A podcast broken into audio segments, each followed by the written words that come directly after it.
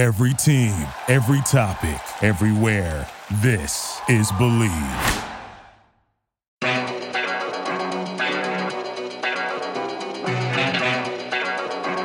Yeah. I don't.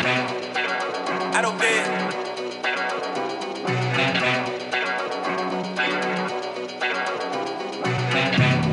You bidding on me? It's time to get it checked, boy. You on the sideline, you ain't made the headlines. Now it's time to reject, boy. You bidding on me? What's the topic of discussion? What we talking about? Take your best shot, I'ma take the last shot. I'm Jordan in the clutch, boy.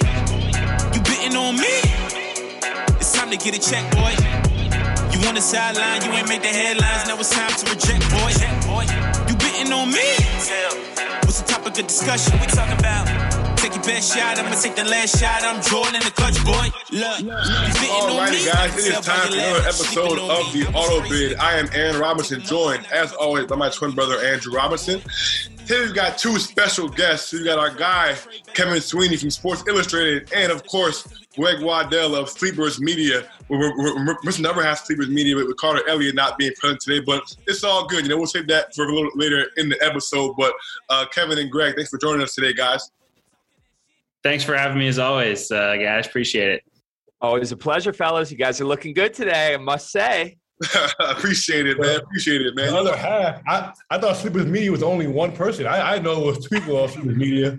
Uh, that's, that's news to me. Hey, I'm just a role player. We all know this, but I appreciate you giving me the opportunity. I feel pretty big time, especially being brought on like in tandem with Kevin Sweeney, the Kevin Sweeney. He dropped that at si.com in the little group text. And I'm like, oh, yeah, this is big time. I'm sure, man. They definitely got a, got a nice episode planned for you guys today, man. So we're super excited. But before we get into that, want to make sure we are reminding you guys to make sure you give this podcast a like, give us a give us a subscribe on uh, Apple or or uh, Spotify, wherever you're listening to this podcast. If you see us on social media, give us a like or a retweet, man. Tell a friend to tell a friend about the auto bid, and also make sure you're streaming my guy Pull Up Tay's music. That was him on the intro. of His new project, Life Ain't Fair, is out now. So make sure you guys stay tuned with all his uh, music that is on the way. But like Greg mentioned, man, our guy Kevin Sweeney dropped his one to 358 ranking uh, of, of the D- Division One basketball teams yesterday. I'm sure he's he's uh, received a lot of praise, but also um, a bunch of shit for it as well. So, Kev, uh, first of all, you know, w- w- what was that like putting put that together for you, man? What's it been like since that since that, since that big project has, has dropped? Well, thankfully, I can kind of retire this gigantic uh, Google sheet that I've been working out of really for the last eight weeks on and off. Um, it's a project I started, I think, the first week of September, uh, and essentially what I did was I rank, I took every conference and I built my conference standings projections like I would be if I was doing a conference preview, and then for every team, I put in kind of in my in, in the spreadsheet an eyeballed figure of where I thought they'd be in KenPom or in my ranking based on where they were in KenPom last year and where T-Rank because Priest and KenPom wasn't out at the time uh, had them for for this year. So I put them in groups of 50, right? So it was like, uh, you know, Texas is obviously in the one to 50 tier. Um, you know, Iona was 50 to 100.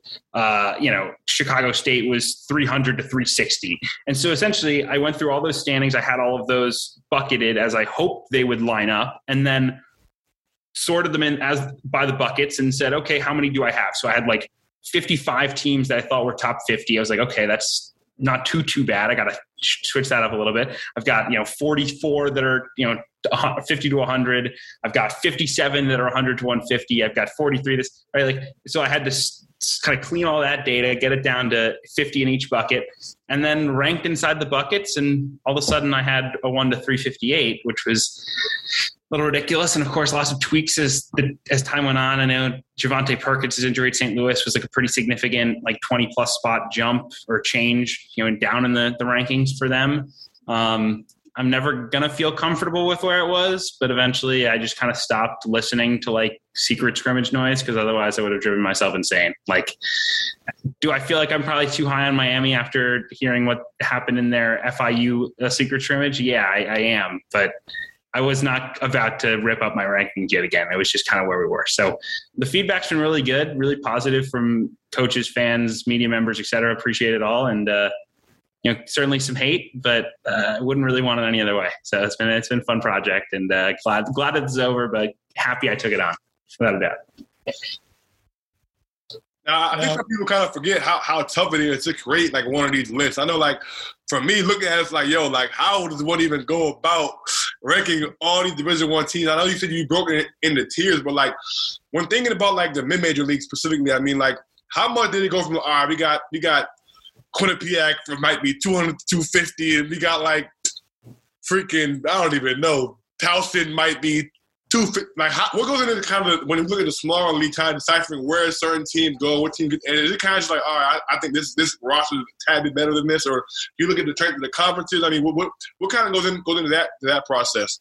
Yeah, I mean, one of the things I tried to do is to build it at least somewhat off of where KenPom traditionally had teams. I think that was one of the things that I don't want to call out Matt Norlander because I think he did a good job with his one to three fifty eight. But one of the things I noticed with his that I was able to kind of build into mine to make sure I did it a little better in my mind at least was, you know, there were some teams where it just seemed like he power rated the conference a little off. And so because of that, the team rankings, while the standings projection was good, like the the ranking itself came off, you know, way too high or way too low. And I was able to essentially work it out to where I felt like I had the conference strengths about where I thought they should be. Uh, one of the ways I kind of double checked that at the end was that I, um, I, I went through and I averaged every conference's like team average ranking, so then I could rank the conferences, and the conference rankings came out, and those are on SI as well. Um, th- those rankings came out pretty much what I hoped they would be, and pretty similar to where KenPom was last year. So those kind of things made me feel pretty good. Now that said, right when I'm staring at it, I'm like, it's 277 versus 278. Who's getting it? Is it William and Mary or Towson? Like, I'm not gonna lie, fellas. Like, I didn't spend 30 minutes debating that day. I, I, I, I, made a call. I said, you know what? I like Dane Fisher. Boom, William and Mary. Right? Like that's because if I spent that much time, I would have driven myself insane. So. Now, first of all, you know, you have our, our Quinnipiac boys too low. You know, I'm, I'm sure they'll prove you wrong with that. You know, Coppin State's way too low. You know, of course, they're going to be way higher by the end of the season. You know, but um, I wanted to ask you, man, because maybe I'm alone on this boat, but you know, Ace doesn't seem to agree with me. But you have Syracuse at 49 in your ranking, and you know, for me, I think Syracuse is, is actually should be, in my opinion, close to the top 25. Man, when you're bringing it, when you you, know, you have Buddy Boeheim coming back off of the tournament run that he had. You know, obviously they're bringing like a ton of shooting with Joe Girard. They're bringing Cole Swider from from from Villanova. Um, why did you have them so low in your rankings? And like, you know, I I, I want to get your opinion too on, on Greg as far as like, you know, what's your thoughts on Syracuse? But Sweeney, man, well, I mean, what's up, man? Can you can you show the orange some love? I mean, forty nine, Jesus. Yeah, I mean, for, first and foremost, like we have a pretty good track record at this point that Syracuse tends to wind up at the bubble. So I'm usually I'm usually looking for something that would prove me otherwise on that that front. I think look, the shooting is huge, right? They they are going to be one of the best shooting teams in the country between Boeheim, Girard, Swider. You know, the, that tree is going to be crazy drilling shots. But like defensively, Cole Swider was a wreck defensively for Villanova, right? Joe Girard, Joe Girard competes on D, but he's not, you know, he he's not as good as Kadary Richmond was on defense. He's certainly not, you know, a high impact defender, right? Like they're when you when you're in the zone, you want like long athletic dudes. Joe Girard ain't long and athletic. Cole Swider's long, but he, he he's not athletic. Uh, you know, Jesse Edwards, I think, will help him at the five, but Sidibe's hurt up, up front. So, like, to me, you know, this is a team that's carried by a stud in Boeheim that'll keep them relevant and keep them in the mix. But you know, I, am curious what Greg thinks. But to me, it's just it, it, doesn't it doesn't scream top 30, top 35 juice like the the Orange fans on Twitter seem to want me to have. Yeah, Syracuse isn't a team that I I noted when going through your ranking, Sweeney, of like either this team is too high or too low. I just think this team is Buddy Boeheim and like a pretty boring group beyond that. It might sound brutal or harsh, but like like Sweeney said, Syracuse hasn't exactly overachieved the last few years as is, and the cupboard seems more bare around him.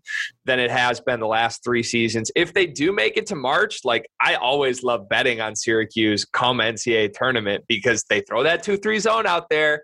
Nobody knows what to expect. It mucks up a game, and like they just always seem to find themselves in dogfights.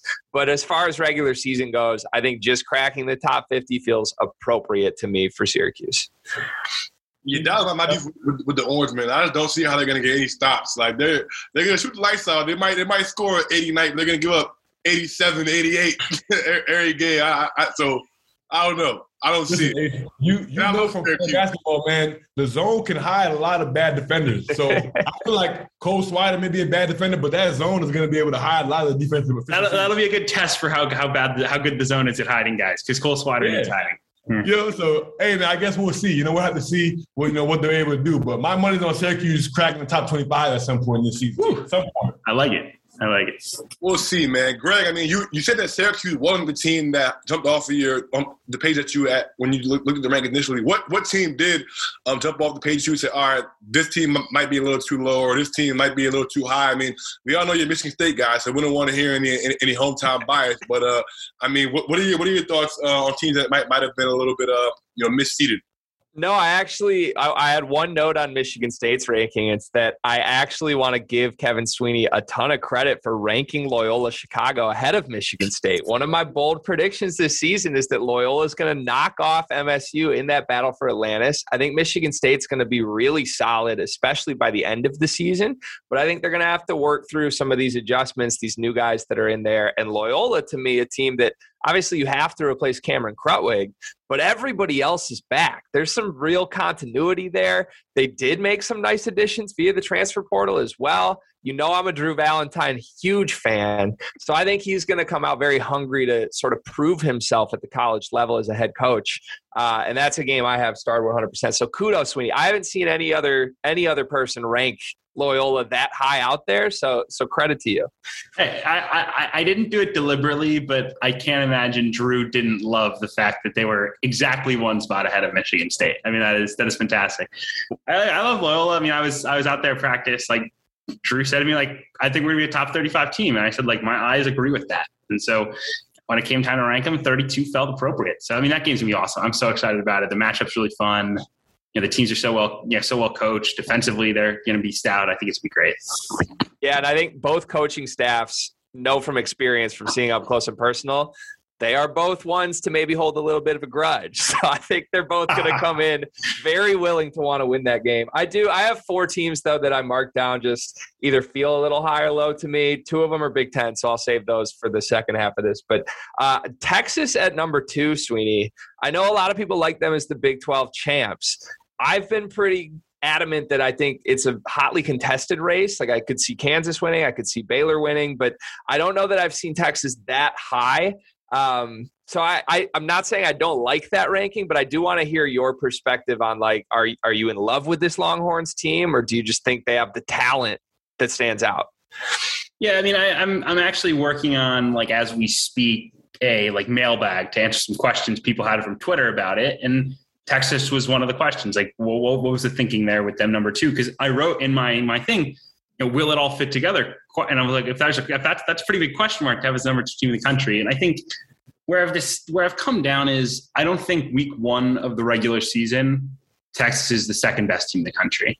I don't think at the end of November Texas is the second best team in the country. I think this is going to take time. You know, I, I talked to Urich Malagi for our All Access show with Brian Burton, and he was saying like, yeah, like we have one guy who knows Chris Beard, and that's Avery Benson. And like, he's not going to play that much, like, full stop. He's just not going to.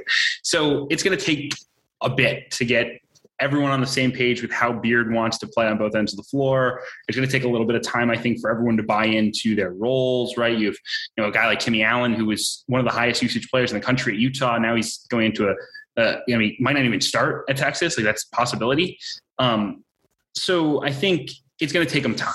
But at the end of the day, like when it's February, it's March. Whoa, this team is so talented, like so unbelievably talented. They have opportunities to play smaller or bigger. They can, if they want to play through the post, they can put Tre Mitchell in. If they want to be able to switch one to five, they can put Christian Bishop in at the five. is a fringe NBA player. Courtney Ramey's a really good defender. Devin Askew has earned tons of praise for his defensive work in the preseason. Like to me, this team is 9, 10 deep with starting caliber guys, and it's going to be hard to hard not to love them come February and March. So I'm buying the stock early and you know hoping it hoping it pays off well for me. Marcus Carr resurgence. I just want to add that too. Like I'm, I'm in on the Carr year. I'm in the Carr. People are sleeping on Marcus Carr a little bit. They're saying there's no guards in the country that we've seen before. I really like Marcus Carr in this Texas system. Yeah.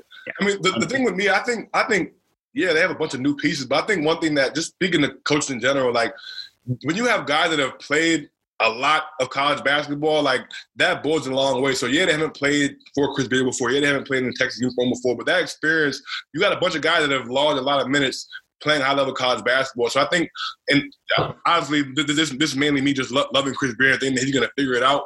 But I think when you have guys, I think that the the, the hardest part is to be um, when a guy is playing 18 minutes, we thought he was going to be playing 28. How do you react to that?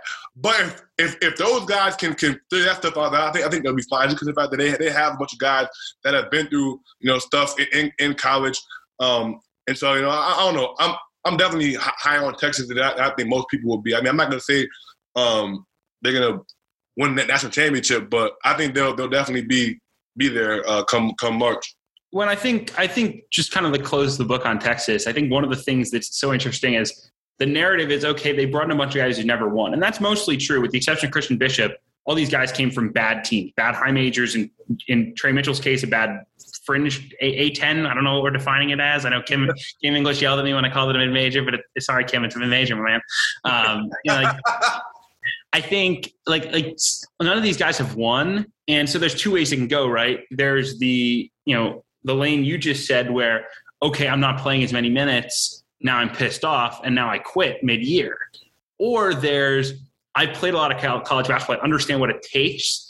And now I'm finally getting the opportunity to win with the talent around me. And I'm so bought into that, right? I'm so bought into, okay, even if I'm playing 18 minutes game and scoring eight points a game, when I would be starting and averaging 14 at, a, at another team in, in the country, maybe even another team in my conference, you know, I don't care because we're winning, you know, right? We're, we're, we're, we're, we're doing this together. We're bought in. And, you know, this is by far the most talented team Chris Beard has ever had. Like if you look back to like the Texas Tech team that went to the national championship game, that team had way less talent. That team had Jarrett Culver, who was a pro, but like beyond that, you had a bunch of fringe guys, like you know transfers and JUCO guys. Like they were, it was easy to get them to buy in. And I'm thinking the biggest question with Chris Beard is can he get this group of guys, these guys who have done everything in college except win, to buy in and go all in on winning? And if he does that, this team has a special, special ceiling.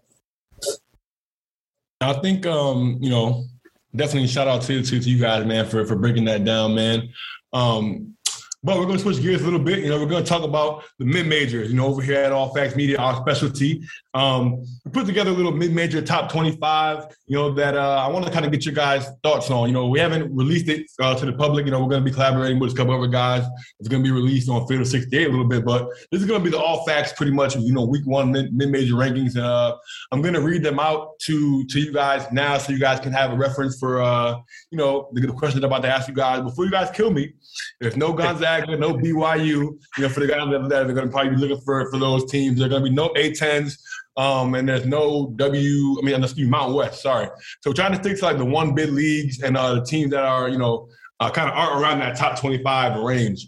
Um, so with that being said, our rankings are number one, Loyola Chicago, number two, Belmont, three, Drake, four, St. Mary's, five, UAB, six, Western Kentucky, seven, Liberty, eight, Buffalo, nine, Iona, 10, Louisiana Tech, 11, Missouri State, 12, San Francisco, 13, New Mexico State, 14 Louisiana, 15 Ohio, 16 UC Irvine, 17 Northern Iowa, 18 Loyola Marymount, 19 Murray State, 20 Yale, 21 Furman, 22 Morehead State, 23 Colgate, 24 Winthrop, and 25 UC Santa Barbara. So those are the week one uh, all facts, top 25 for, for mid majors. And uh, I want to get your guys' thoughts. You know, who's too low, who's too high, maybe the team that you think should be in there. You know, for me, you know, I looked at a bunch of different uh, polls when putting this together. I saw a couple, you know, ones that had Loyola and, and Drake pretty much one and two um, coming out of the Missouri Valley. I think a lot of people, you know, have a lot of respect for that league. Um, but you know, I, I, I, decided to kind of put Belmont uh, in there at two, just based on this, this, the season that they were able to have last year and the guys that they were able to bring back this year. You know, I got a couple Conference USA teams in there at five and six, UAB and Western Kentucky. You know, I was really high on them based on the guys that, that, that they brought in. But you know, I want to kind of get your guys' thoughts on the list. You know, we'll we'll start with Greg and then uh, we'll we'll go to Kevin Kevin next. Yeah, so the first team that jumped out at me, and you know, I I haven't put near the research into these mid-major teams as you guys have, so I'm highly underqualified to answer this question first. But I'll take my best stab at it. The first team that jumped out at me by far was Liberty. Um, I had a very love-hate relationship with Liberty last year, where I was like their biggest advocate preseason. I'm like, this team is going to make noise. They have just a bunch of talent and they have some experience and they have good guards they have solid forwards like there's a lot you can do with this team. And ultimately they had a good season to me but like they kind of passed up some opportunities especially in the non-conference to like assert themselves on the national scene. Now they lose a couple big guys. Chris parker Elijah Cuffee i believe are both gone. Darius McGhee is back though and I mean, I just love him. I thought he was by far their best player last season. I'm curious to see how he sort of emerges now with some of his sidekicks not taking as as big of a role because I really do think like we could see a special season statistically from him. So to have them 7th in the rankings right now like compared to the other teams above them, I do feel like they might have a bit of a higher ceiling potentially to maybe work their way into one of the spicier mid major teams on a national scene. But other than that, I really have no gripes with this list. I am proud of you guys. I just gave Sweeney credit for giving praise to Loyola. Now, here you are ranking them number one as well. So I just have to give kudos. Uh, for sure, for sure, man. Definitely got to throw the Ramblers, you know, up there, man. They've earned it. You know, my thoughts on Liberty were pretty much, you know, they're a team that has had success in March, you know, over the last couple years. So, you know, I think that, you know, I had to have them kind of towards the top, you know, but I think, you know, for me, a team like, you know, that the two teams that I, I guess ahead of them, obviously, or three, I guess St. Mary's, UAB, Western Kentucky, um, specifically with, with UAB and Western Kentucky, you know, Western Kentucky is bringing in a top 50 recruit, you know, and De'Vion Harmon. They're going to bring in, you know, Jairus Hamilton from Maryland. Um, I mean, UAB is bringing in a ton of talent as well. So, I mean, that's really why I had them, um, you know, ahead of Liberty. But I think that, like I said, by the end of the year, Liberty is going to be a team that could, you know, win a game in the NCAA tournament, potentially advance. So, you know, they're always kind of a threat. But you know, Kevin, um, what are, what are your thoughts on the on the list, man? I know you're a, you know, we had a guy on Twitter questioning your your mid major knowledge yesterday, man. So I don't know, man. Are you are you qualified to answer this question? Yeah. If you know me, you know that I never watch mid major basketball. It's definitely not something I enjoy doing. So I don't know why you even have me on the podcast. But no, I mean, I think Greg Greg's point on Liberty is, is a strong one. I think Ritchie McKay is one of the best coaches that doesn't get talked about daily in college basketball uh, in terms of just getting complete buy-in, recruiting guys that really fit who they are. Um, you know, they lost like four starters from 2019-20 to last year, and still, you know, were as good as they were. I think this is a lot about Ritchie, and you know, they bring a lot back this year. I think you get to feel really good about where they'll be when you start to differentiate like the St. Mary's UAB Western Kentucky crowd versus a Liberty or even an Iona you know you're you're starting to look at conference strength and this is something where the 1 through 58 i think helps me is like i can see that like you know, even if you come in third or fourth in the Conference USA, traditionally that team is right on par with the first place team in the ASUN. So like, yeah, Liberty could be very really good, but if your goal is to kind of project out what KenPom will be, like they're still probably going to be around the same tier nationally as like the third or fourth place team in the in the Conference USA. It's kind of inevitable. inevitable. The teams I want to highlight are the two from um, the, the two from the WCC, uh, San Francisco, and then Loyola Marymount, who I think are going to be so interesting to watch. Uh, you know, because I think when you look at Loyola Marymount, like their ability to, um, like their ability, you know, in year one to show huge, you know, makes huge strides on offense. Uh, Stan Johnson did a fantastic job. He deserves a ton of credit. And they bring Eli Scott back as a COVID year senior. Uh, they bring in some transfers. Gary Harris from Siena, huge athlete. I don't know how much he'll play, but I think we'll bring bring him some energy. The big transfer for them is Cameron Shelton from Northern Arizona. I think he'll be great. And then San Francisco, who beat Virginia last year, has a fantastic senior point guard in Jamari Bouyea. Um, their biggest flaw last year, they did not have the size, and that wore them down in the WCC. They bring in Patrick Tape from uh, Syracuse or from Duke, excuse me. He's originally committed to Syracuse, spent time at Columbia this is a guy like Duke was always a bridge too far for this kid. But I, at the WCC level, I think he's gonna be really good, and I think gonna really solidify who they are up front. Uh, so I love I, I love those two teams. I think you know those two are, are two teams that I think could work their way into the at large picture uh, as the season goes on. I'm not buying it yet. You know, like KenPom is San Francisco top 35 preseason. I think that's crazy, but I don't think it's. I, I think there's a ceiling there for both of them to get into the at large mix now. Yeah, a lot of people were super high on San Francisco. My, my bad, Ace. Go ahead. I was saying a lot of people were super high on San Francisco, so I was interested uh, at that. But you know, I guess we're going to see how, how it plays out. But my bad, Ace. I didn't mean to cut you off. Now, one thing I wanted to ask Sweeney was, um, obviously, one team we have on our list is Furman at 21. I noticed you had uh, Chattanooga as, as your favorites uh, in the SoCon. Now, me personally, I'm a big Furman guy. I, I know um, I love Bob Richey as the head coach. Obviously, they're going to be returning three guys um, Mike Bothwell, Alex Hunter, and Jalen Slawson, who all played huge roles on last year's team. I see they, they slipped up a little bit in the of tournament because I, I feel like you know that they were you know the, best team in the, in the SoCon last year. But what are your thoughts on, on, on kind of the SoCon with the um, with, with the Furman UTC uh, kind of shake out there? So balanced. I think through across the board. I think the three leagues that I had the most trouble ranking were the MAC, which we've talked about at length offline, uh, the CAA, which like one through seven is crazy tight, and then the SoCon. I mean, the SoCon, the gap between one and six is like nothing to me. I mean, it, it would none of the, none of those teams winning the league would surprise me. I just think, I mean, Chattanooga with you know, Jean Baptiste and Malachi Smith in the backcourt is one of the better duos in mid-major basketball. Uh, and then up front, you know, the, the addition that they made with, with Silvio De Sousa is such an interesting kind of roll of the dice, right? I mean, we've seen some truly elite recruits. I know actually, uh, I, I, think Drew mentioned uh, Cameron Chapman the other day in the uh, the chat in Portugal. Like Cameron Chapman was awful at Michigan. I mean, he was terrible. But as he goes down to Detroit Mercy and he puts up like 17 and 8. And I think, you know, a guy like De Sousa going to somewhat of an unknown program like Chattanooga, he'll have an opportunity to be an outstanding player as a, as a real difference maker on the interior. And when you add that to what they have at guard, to me, that they were the number one pick. But again, you're talking very slim margins between them and Furman, who, as you mentioned with Richey, is fantastically well coached.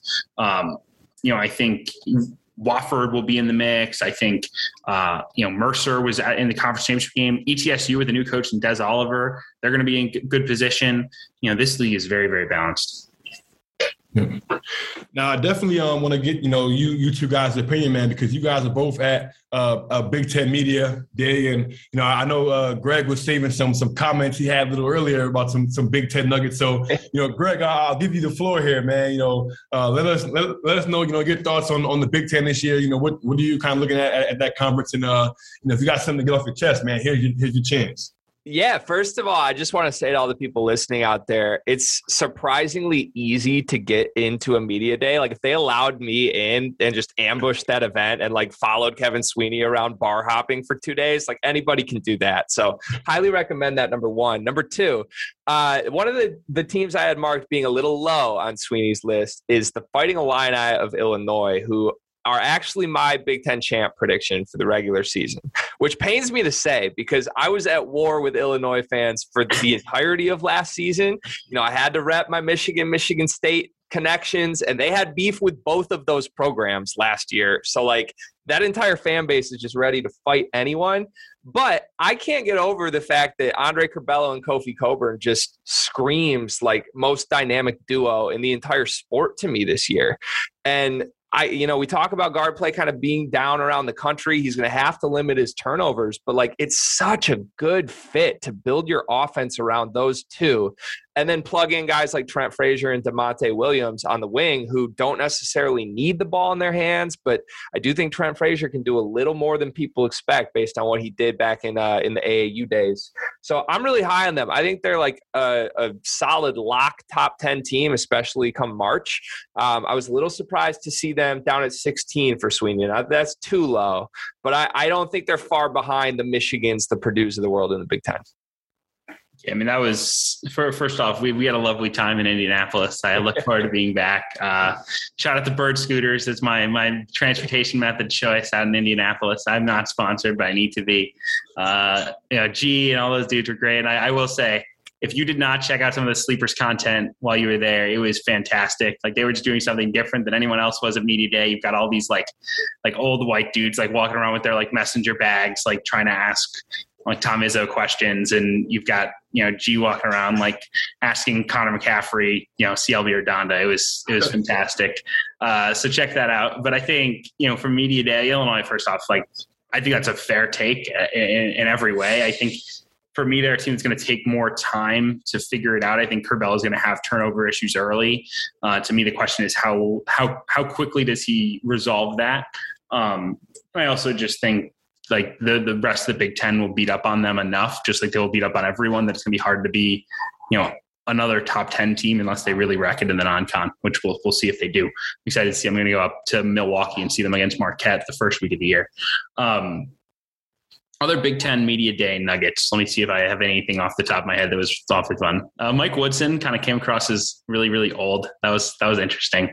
Like he's like 61, 62 there was not a lot of energy coming from from Mr. Woodson. I will say that. I watched his like full side presser after because I wanted to see if it was any better, and it was, but not enough better uh, for me to feel super confident. Like they're recruiting at a high level right now, and I gotta say, I gotta give a lot of credit to their staff because those those guys must be really working some magic. Because Sweeney, yes, sorry to interrupt, but so much of the talk with Woodson was like oh, he just stepped in the room and Trayce Jackson Davis was just captivated by his presence and had to come back to school. Yes. I had like all these big expectations of the man, and he literally just walked in the room and it was like sucked all the air out of it. It was crazy. I kind of, I kind of thought like, I kind of thought he'd be like a Dumbledore type, like if you're a Harry Potter fan, where he's like this big, like doesn't speak a lot guy, but like when he talks, like the whole room just shuts down. And instead, he kind of gave off like old principal who hasn't decided when he's retiring and really needs two vibes, which was not great. But again, I, I think they're going to be really fun this year. I, I, think I'm one of the higher people on Indiana nationally. I have 19th. I think they're going to be really, really good because Trayce is great. I think Miller Kopp will help them shooting the ball. I think, uh, you know they'll get enough from their point guards. I think Woodson will help them with their offense. I mean that's that was the big issue is Archie didn't do a good job of putting guys positions to succeed on offense. I think you know they will do a much better job of that under Mike Woodson. So, so Kevin, man, I'm actually, I'm actually happy, man, that um, you know, that you that you showed Indiana some love, man, because you know, Mike Woodson's a, you know, a local guy. I mean, he's actually good, good friends with um with one of uh you know my close family friends, man. So I was um I was surprised though, you know, obviously because you know Indiana, you know, obviously struggled under Archie. Um, you know, they haven't really had the, the tournament success, you know, that the the university and that the fans are desperately needing. So what about them is is you know sticking out to you to, to put them right away you know in your top 25 you know given the fact that you know that program hasn't really been relevant you know in in, in a long time I think the first thing is they really weren't that far off the last couple of years. I mean, they were probably sneaking in the NCAA tournament in 2020 before COVID. Then last year, they were on track to be a tournament team for you know the first two months of the year and kind of faded in February you know the, the talent necessarily hasn't hasn't necessarily been the problem. I think you know, the biggest problem for them has been that they haven't had plus guard play and they haven't. Uh, and I don't think Archie did a very good job of getting the most out of their two most talented guards, who are Armaan Franklin and Al Durham. I think Woodson's offense will do a better job of, you know, putting guys in positions to win. I also think, like at the end of the day, when you have Trayce Jackson Davis, who, you know, for my money is a clear top ten and potentially top five player in the sport, you're in a pretty good place to start. And, you know, from there, it's just how does the rest of it fill out? And I think, you know, what they did with Xavier Johnson and, and Miller Kopp helps them a lot. What Tamar Bates, I think, will bring to the table, you know, as a, as a scoring guard will be huge. You know, to me, he doesn't have to average, you know, 12, 13 points a game to make a huge impact for this team. If he can give them, you know, eight points a game in 20 minutes as, a, as an energy scorer off the bench, a spark that they didn't have last year, that will be one of the most impactful recruits of the 2021 class. So I'm in on the Hoosiers. I hope I'm not proven wrong, uh, but you know there, there's certainly some question marks. First year coach who's never dealt with college kids, you know guys who for the most part not won in college. You know even the guys they brought in, you know XJ at Pitt. I mean that that was a disaster in, in many ways with with with you know chemistry issues. And Miller Kopp did not win at Northwestern. Great kid, did not win at Northwestern. Uh, Parker Stewart did not do a lot of winning at uh, UT Martin and Pitt. So I mean, when those are the three newcomers that are the core of what you're trying to do, that's a question mark. But I think the talent level I'm, I'm in on, and I, I'm in early on the Woodson era. Not sure if I'm in on it for the long term, but for now, I'm in. So I have a quick Indiana counterpoint. So I, Uh, Michigan fans and Michigan State fans know this. I've been very openly criticizing of Eli Brooks over the years at Michigan. Like to me, I, I, think I've said this on camera before. You can't win a national title with Eli Brooks playing 30 minutes for your team. Now, maybe that comes back to bite me, but I just think you need a little more playmaking from a guard. However, when I think of this Indiana team and I listen to Sweeney just rattle through all of the newcomers they brought in, how much better would we all feel about Indiana if they just had a guy like Eli Brooks in the backcourt who could play 30 minutes a game that's been in the system for four years that you know is just solid? Like that's the number one thing missing from this team to me is like on paper we love xavier johnson or we think we like xavier johnson at least like rob Phinisee's there i guess is Khristian lander good at all like there's a collection of guys, but we have no idea if they can even get to 40 minutes of quality play in the backcourt, let alone 80. So there's my first ever on record positive praise for a guy like Eli Brooks. I wish Indiana had someone like him. I love it. I love it. Yeah, I mean, look, if honestly, if they had Al Durham back, I would feel so much better about this mm-hmm. team. I don't love Al Durham. I always thought he was a little underutilized but you know the the positive the buzz is all positive out of Providence about what he's bringing. Just his ability to handle the ball, hit shots, and get to the free throw line would be so valued, right? Eli Brooks's best trait is that he doesn't make a lot of mistakes, right? He makes shots, he defends at a decent clip, and you know he distributes the ball. Like like that, that Eli Brooks is steady. And I think Al Durham is, is a similar type of steady that they could have really used on this team because right now they're they definitely are a little, little, little bit reliant on you know Stewart and Bates off the ball, and then uh, XJ on the ball, and, and I think all of those guys have their questions to answer. Now, now, now I'm, I'm very glad that we mentioned you know steady backcourt play. You know what I'm saying, and and uh, from from from from Big Ten guards because the team that Sweeney had directly behind Indiana in the Big Ten are our Maryland Terrapins. And you know we can let you guys get off the show without talking about Maryland. now, one guy that I stole the show at Big Ten Media Day is Eric Ayala. You know, my, my, my man was, out there dripped down, you know what I'm saying? Had a, he, he uh, had a real nice feeling out there, man. And I think for me personally, I think the biggest question mark with this Maryland team is going to be can how far can Eric, Eric Ayala take them? I think if he can become that like all Big Ten, like first, second team type of guy. Like, not saying he has to be Ant Counter Melo Trimble, but they, they need him to be a guy that can go out there and get 16, 17, 18 points a game, especially with Aaron Wiggins gone. I think if he can get to that level with that Fatts Russell coming coming in, with obviously Wahab coming in, and obviously also um, return Donta Scott and Hakim Hart. I think this team, you know, should be a top five team in the Big Ten. It should be a, a, a top twenty-five team the entire year. I mean, I know Sweeney. I know you. I know you're, you're, pretty high, high on Ayala. I mean, what are your thoughts on, on that? Um, and, and on Maryland with uh, um, you know, as a team in the Big Ten and also you know, actually you know, nationally. Yeah, I mean, I really like Ayala. I think there's some comparisons to be made between the Ayala and Fatts backcourt to the Jeff Dowtin and Fatts backcourt that really allowed Fatts to thrive the most. Um, where he wasn't asked to do everything with the ball and he could just focus on you know, creating plays, you know, being really good on defense, um, and, and, hitting tough shots, right? Those are the three things I think Fatts does really well. And Dowtin let him do all of those things and not have to worry about being the guy every possession. I think Ayala can help him do that. So I, am bullish on that backcourt duo. I think the starting five as a whole is really fun. I think the biggest question I have with, with Maryland beyond like, you know, people have asked about the bench and they've asked about all these things to me, the biggest question, I'm curious Greg's opinion because I know he's a big Big Ten guy as well, is to me, I think what made Maryland have teeth last year was the fact that they were doing something different that than anyone else in the Big Ten. And that was really for 20 minutes a game playing Donta Scott at the five and pulling a Hunter Dickinson away from the basket, pulling a Kofi Cockburn.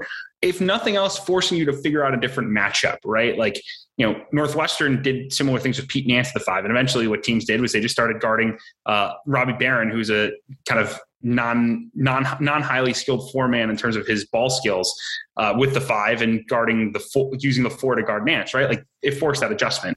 I think Scott put teams in a lot of challenging spots last year because he's six seven and strong, so he hung in down low, but he was also you know really really good stretching it. And I think you know him being more of a traditional four this year with Wahab in there. I'm curious if there's some kind of regression because Maryland no longer has that matchup. Even though I'm a big Wahab fan and I'm a big Scott fan, I think you know the roster itself is good, but I'm curious about the way that it all fits together because I really liked what Turge did last year, kind of out of necessity because of how thin they were up front.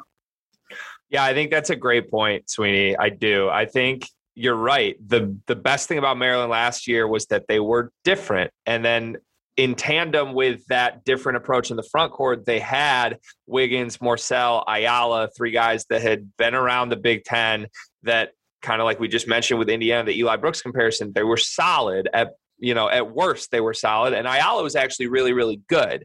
So my biggest question with this Maryland team is how big of a jump does Eric Ayala still have left in him? You know, I'm surprised when you look at that conference that he's not getting more love as a preseason all conference guy. And I say that as someone who's pretty down on Maryland in general.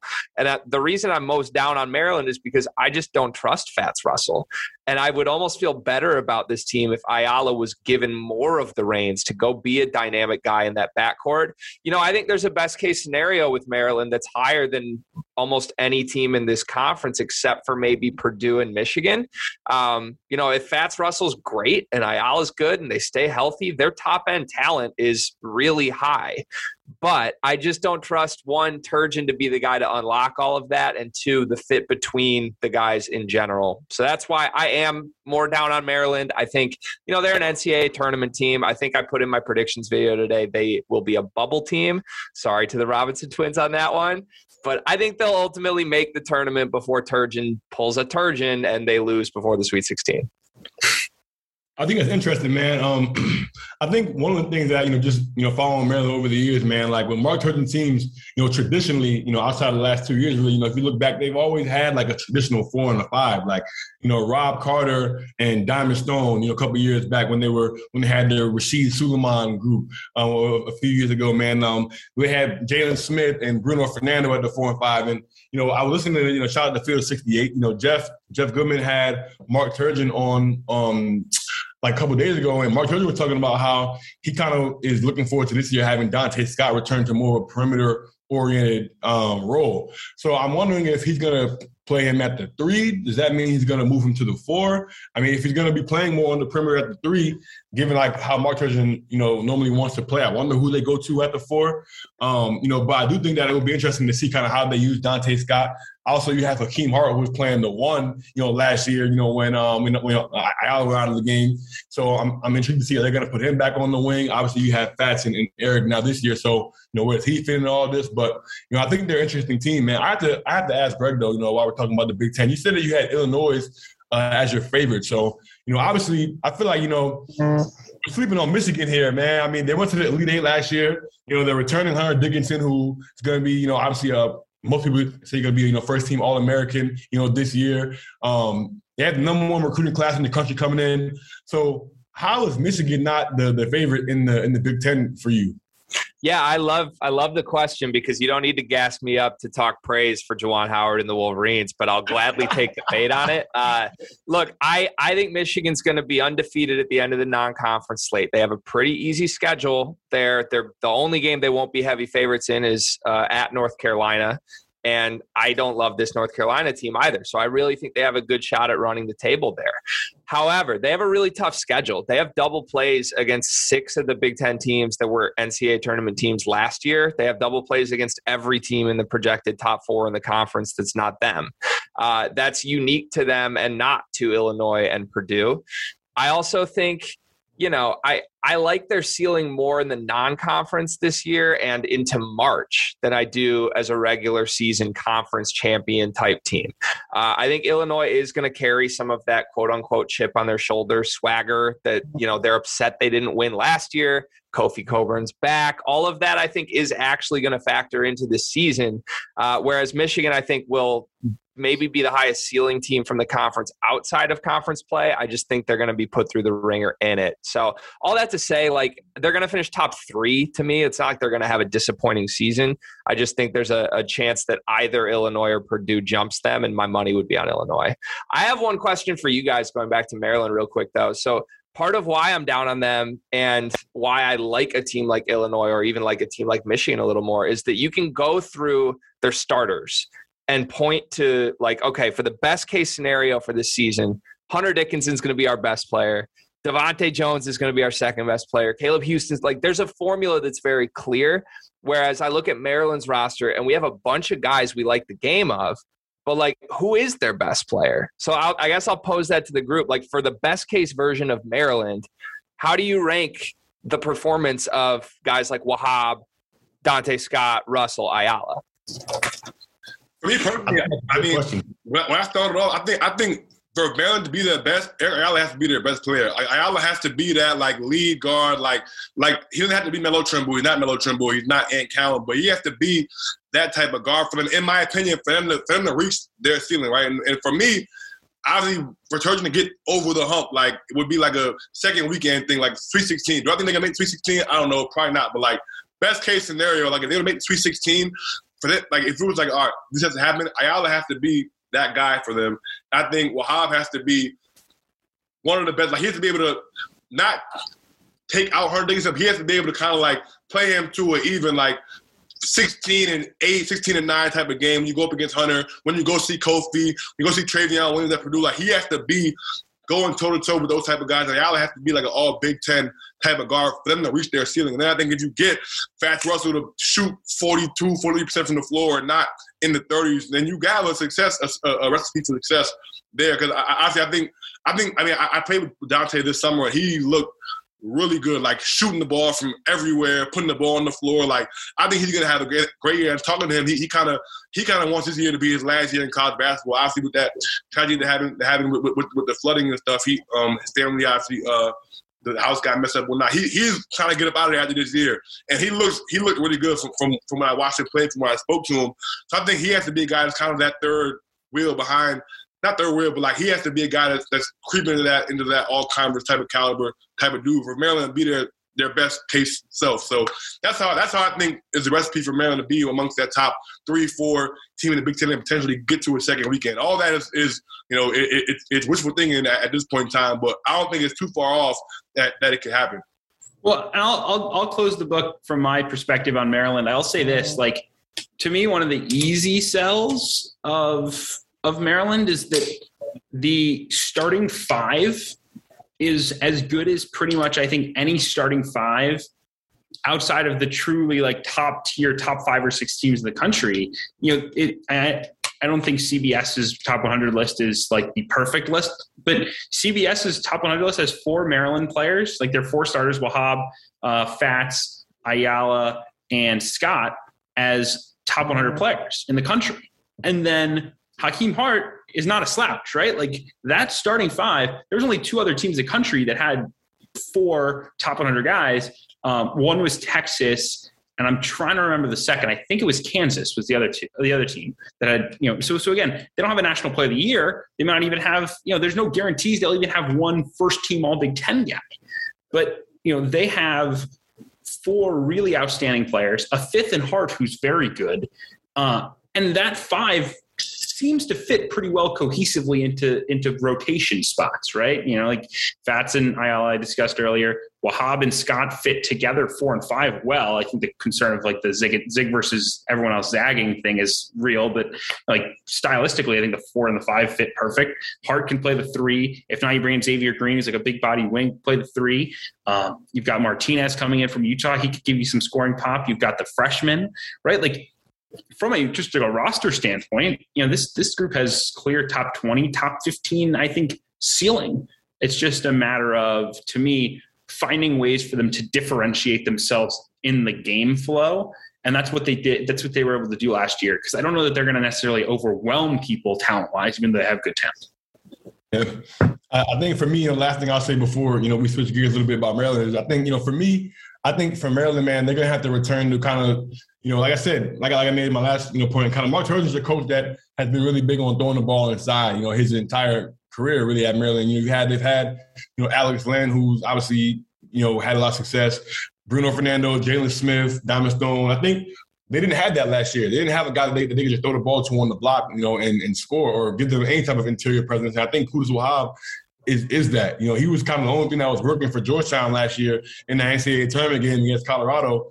Um, and I think he was really primed to take that next step, you know, if he would decide to, to, to stay at Georgetown. I think that I see the Big Ten, you know, is a is a you know a big man's league. So I think that he'll be able to come in and you know kind of take that next step at Maryland as well. So for me, I think he has to be able to you know give Maryland that interior depth, you know, that interior scoring that, that they need in order to, you know, take them, you know, to the next level. So, you know, we'll definitely be able to, you know, we'll have to see what happens with that, man. But I gotta ask you guys, man, we gotta we gotta finish it off. I don't want to take too much of your guys' time, man. But some Cinderellas. You know, we need some Cinderellas. You know, uh, some Cinderella picks this year for the NCAA tournament, man. Um, obviously, we've talked a lot about you know the Loyola Chicago's of the world. this year we had Oral Roberts advance to Sweet 16, but you know, um, Kevin and Greg, man, who, who are some some, some mid major teams, man, that you guys think could you know we could be talking about here, you know, in, in, in a few months, you know, in March, pulling off some upsets. We'll start with Kevin and it's it's hard. I mean, I think there's some obvious ones like the Colorado States of the world to me come out really jump off the page. Like if you're looking for coaching experience, talent, they have that.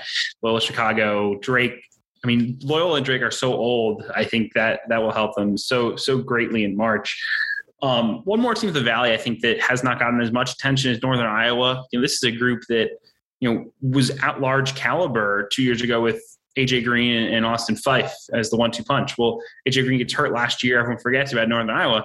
Well, AJ's back and he's healthy, and that duo is going to be tough. And, and, I think, quite frankly, you know, a guy like Bowen Born, who got experience last year, will be helped quite quite a bit by having played as much as he did last year in Green's absence, and you know, take a step and, and, and put them in a really good position. So I think they have at large, you know, at large potential, and certainly win multiple games in the tournament. From the true kind of one bid leagues, I think you know, I think New Mexico State has a good opportunity. I think the three teams at the top of the WAC, New Mexico State, Grand Canyon, and Stephen F. Austin, all matchup wise could get in an NCAA tournament game and win one.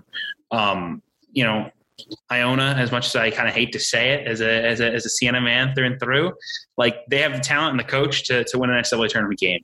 Um, you know, especially if they can get Ty Jolly going. I think that's the biggest question with them. Is you know, I think Ty is been up and down. He was quiet in their exhibition. He was very quiet in their trip to Greece. Like, which Ty Jolly are they getting? If they get the 14, 15 point a game AAC Ty Jolly, watch out. That team is going to be really special. So those are some of the ones that come to mind. It's not an exhaustive list, but I think this, I think it's a good year for the mid major. I think the experience back in college basketball helps a lot of these mid majors take another step forward because you got a lot of COVID year seniors, 23, 24 year olds. And I, I always say this, but college basketball is not as complicated as people think. When you have a bunch of very experienced guys who are 23 and 24 years old, you're generally going to be pretty good at this sport. Like it's it's not that complex at the end of the day. Yeah, I uh, I'm a little bit disgusted because Sweeney stole my deep cut, but I also feel very uh, I, I, feel very validated. Validated. Northern Iowa was my deep cut. Yes. I think I think they're slept on, and they were 25 and six two years ago with AJ Green. They bring back pretty much all the key guys from that team two years later. They bring back every key contributor from last year's team who obviously struggled without AJ Green. But like if AJ Green is just back to his old self, that team could very easily win that conference in a, a, very hotly contested conference race between Loyola and Drake. But I have my eye all over them because I think people have forgotten all about them, and they are 100% going to at least be in a battle to win that conference. And then who knows if they could sneak in as an at large. I will take the very cliche, obvious mid major team. I don't even know if you can call them a mid major in the A10, but like St. Bonaventure to me is going to have a special season. They really are. Like on a national scale, not just like, oh, they win the A10 and they, you know, make one to two wins in the NCAA tournament. Like I think this team could legitimately lose one or two games and that's it during the regular season. Like like their season opener to Siena potentially. you know, I'm a betting man, Sweeney. I'm gonna have to see the odds on that one. But no, I mean, I wouldn't bet on. it. I'll tell you that much. But. To your point, like experience matters and this team has a ton of it they have like seven seniors obviously everybody knows Kyle Lofton. He's very much a do it all guy, but I just, you know, I, I think it's been a while, other than Gonzaga, obviously, where there's been a true mid-major team that can hang with the top tens of the world. And I think this year St. Bonaventure is that team. I, it will not surprise me at all if they creep their way up into like the top 15 middle of the season uh, and maybe even enter March with like a four seed. And, you know, if you give a team like that a little bit of an easier draw, it's not that difficult to foresee them making a deep run come NCAA tournament time you know, I mean, I I, I love St. Bonaventure. I mean, I, I, was super high on them last year when not many people were. And I mean, I think honestly, you mentioned like a, a one or two one or two loss regular season is going to be tough, but they they kind of remind me of that that Dayton team from that COVID year where you have they don't have an Obi Toppin, but I think Kyle Lofton and Osuna are two of the two of the best three, four, five players in the A10 have opportunity. I think Lofton is one of the best point guards in the country, hands down. Um, and obviously Mark Schmidt is one of the best coaches in the country. And they're they're old. You know, like like Sweeney said, you got a bunch of old guys in college basketball that always bodes well. They're gonna have chances in the non-conference. They're gonna play UConn. They're gonna play Virginia Tech. They're gonna play Northern Iowa, which is gonna be a huge game um, for these kind of mid majors. You know, to, to, to, to see they're gonna play Boise State. Um, so I don't know. We'll, we'll, we'll, see. We'll see what happens with them. But I'm definitely with you on that St. Bonaventure pick. Don't know the concept of Cinderella team that they're a preseason top 25 team, but we'll, we'll, we'll, let you have it on that one though, Greg. We'll let you have it. We'll let you have hey, it. Hey, I told you it was cliche, man. But when the, Sweeney steals my deep cuts and I only prepare one deep cut, I'm taking the easy way out. I will. I will say this, folks. If, if you if you like gambling and uh, Northern Iowa, which is preseason KenPom 110 some of those early season spreads, if they look anything like the KenPom spread, hammer Northern Iowa for the first month of the year until KenPom figures it out because you might make some good money on that. Hey, there we go. hey, I hope people listen to this pod all the way through for some betting advice. I hope so, because I will. I, should, man. I shouldn't be the one giving gambling advice, Mister uh, Mister Parlay Sleeper here over here. We need to see that.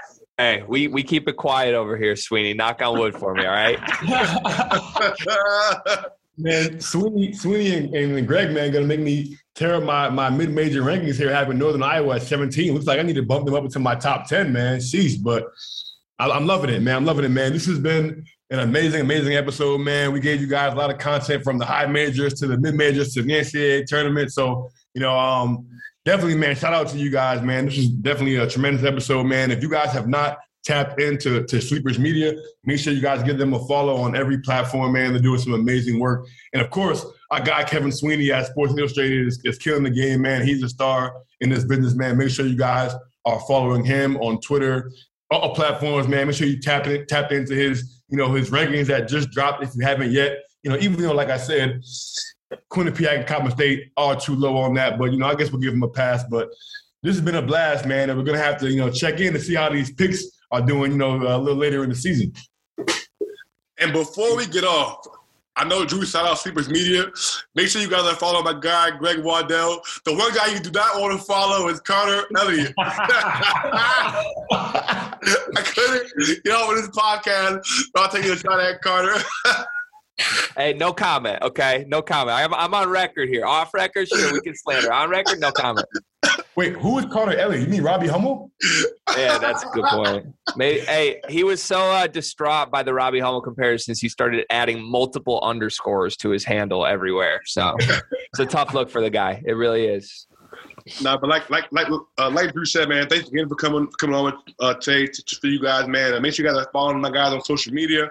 Um, and again, make sure you guys are giving this podcast a like, um, subscribing to our podcast whenever you listen to this to this uh, podcast on Apple Music or on Spotify, Apple Podcasts, excuse me, or Spotify.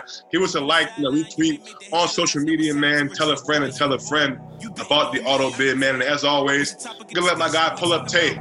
Take us out with some music. Until next time, folks. Thanks, guys. You beating on me? It's time to get a check, boy. Check, boy. You on the sideline, you ain't made the headlines. Now it's time to reject, boy. You betting on me? What's the topic of discussion? What we talking about? Take your best shot, I'ma take the last shot. I'm Jordan in the clutch, boy. I don't, I don't. Let's go. What's the topic of discussion? Look. Uh, take, take.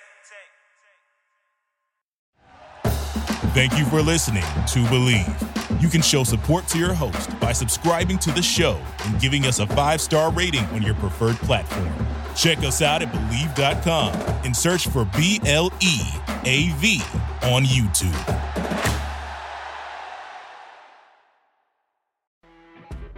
You know, when you're listening to a true crime story that has an unbelievable plot twist that makes you stop in your tracks? That's what our podcast, People Are the Worst, brings you with each episode. I'm Rachel. And I'm Rebecca. We're identical twins who love true crime cases that make you say, didn't see that coming, and we hate the people responsible for them. Listen to People Are the Worst now on Apple, Spotify, or wherever you get your podcasts.